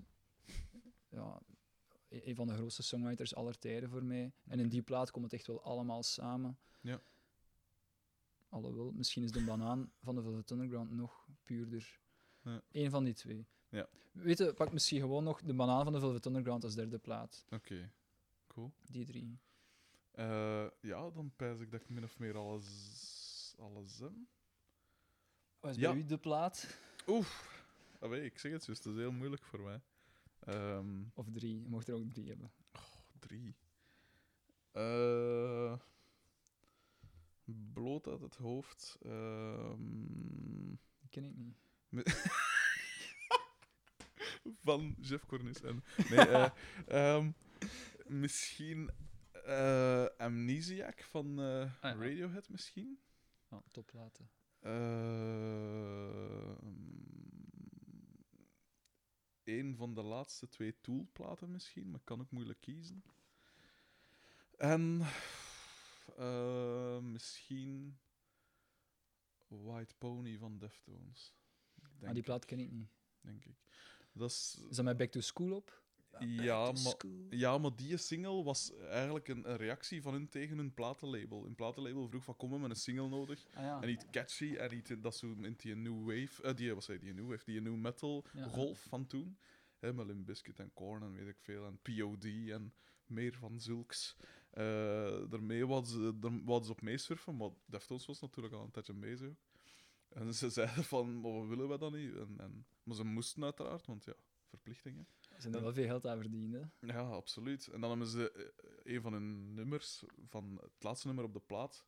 eh, en dat, dat duurt zo acht minuten of zo, pijs ik. Het is Hmm. heel, heel traag en log. En echt tergend traag eigenlijk. Dat je pijst, kom, speelt die volgende noot, alstublieft. Ja. En dan hebben ze daar gewoon een, een heel catchy single van gemaakt. Wat ik ook een goede versie vind, hè, maar de, de, de oorspronkelijke versie op de plaat is heel, heel puur. Ah, echt? Ah, dat wist Ja. ik niet. Pink, Pink Maggot is dat, pijs ik. Ja. Eat my maggot.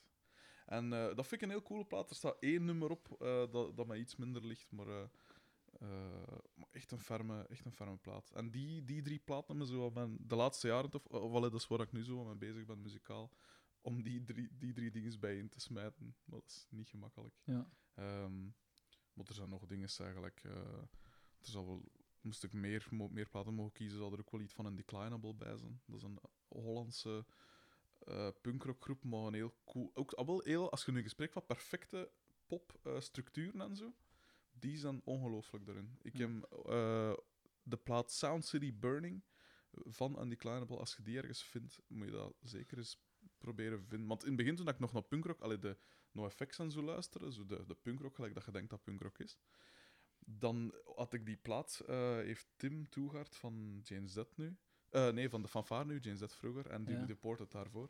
Eh, die heeft me die eens geleend toen, en ik verstond ze zo niet. Ik, kon het, ik, kon het niet vatten. En nu, allee, een paar jaar, allee, een paar maand later toen, zal ik- had ik ze wel een keer door, en dat is echt... Undeclinable. Waarom ben ik hier aan het praten nu? Dit is, het gaat over u. Undeclinable. En ze hebben een tijd Undeclinable Ambuscade geheten op de, ervoor, maar dat is natuurlijk een, een lange naam. Ja. Dus hebben ze dat ingekort. Dan is de zanger eruit gegaan uiteindelijk, en dan was de, die Undeclinables, maar dat vind ik niks. Dat is... Maar die Sound City Burning is ongelooflijk, vond ik. Oké. Ehm, en voor de rest, ja, dat zal het zo was zijn. Hè. waarom, waarom sluiten we af met mij? Alleszins, ehm, ik, ga u, ik ga u laten doen. Ik vond het heel tof, eh, weer al. Ik heb me weer eh, half bepist van het lachen. Eh, Ik vond het ook leuk, maar ik moet juist dringend naar het toilet. dat was voor één keer Ja. Eh, ah, wel, maar eh, ja, ik, ik zou je nog eens echt enorm willen bedanken dat je het nog eens wou doen ook. Ja. Eh, en het, ik denk dat dat niet slechter is dan vorige keer. En deze keer staat het er wel op, want we Ja, zijn nog yes. altijd aan het gaan. Dus ideaal. Het is heel graag gedaan, vond ik. eh, heel Oké, cool. Merci.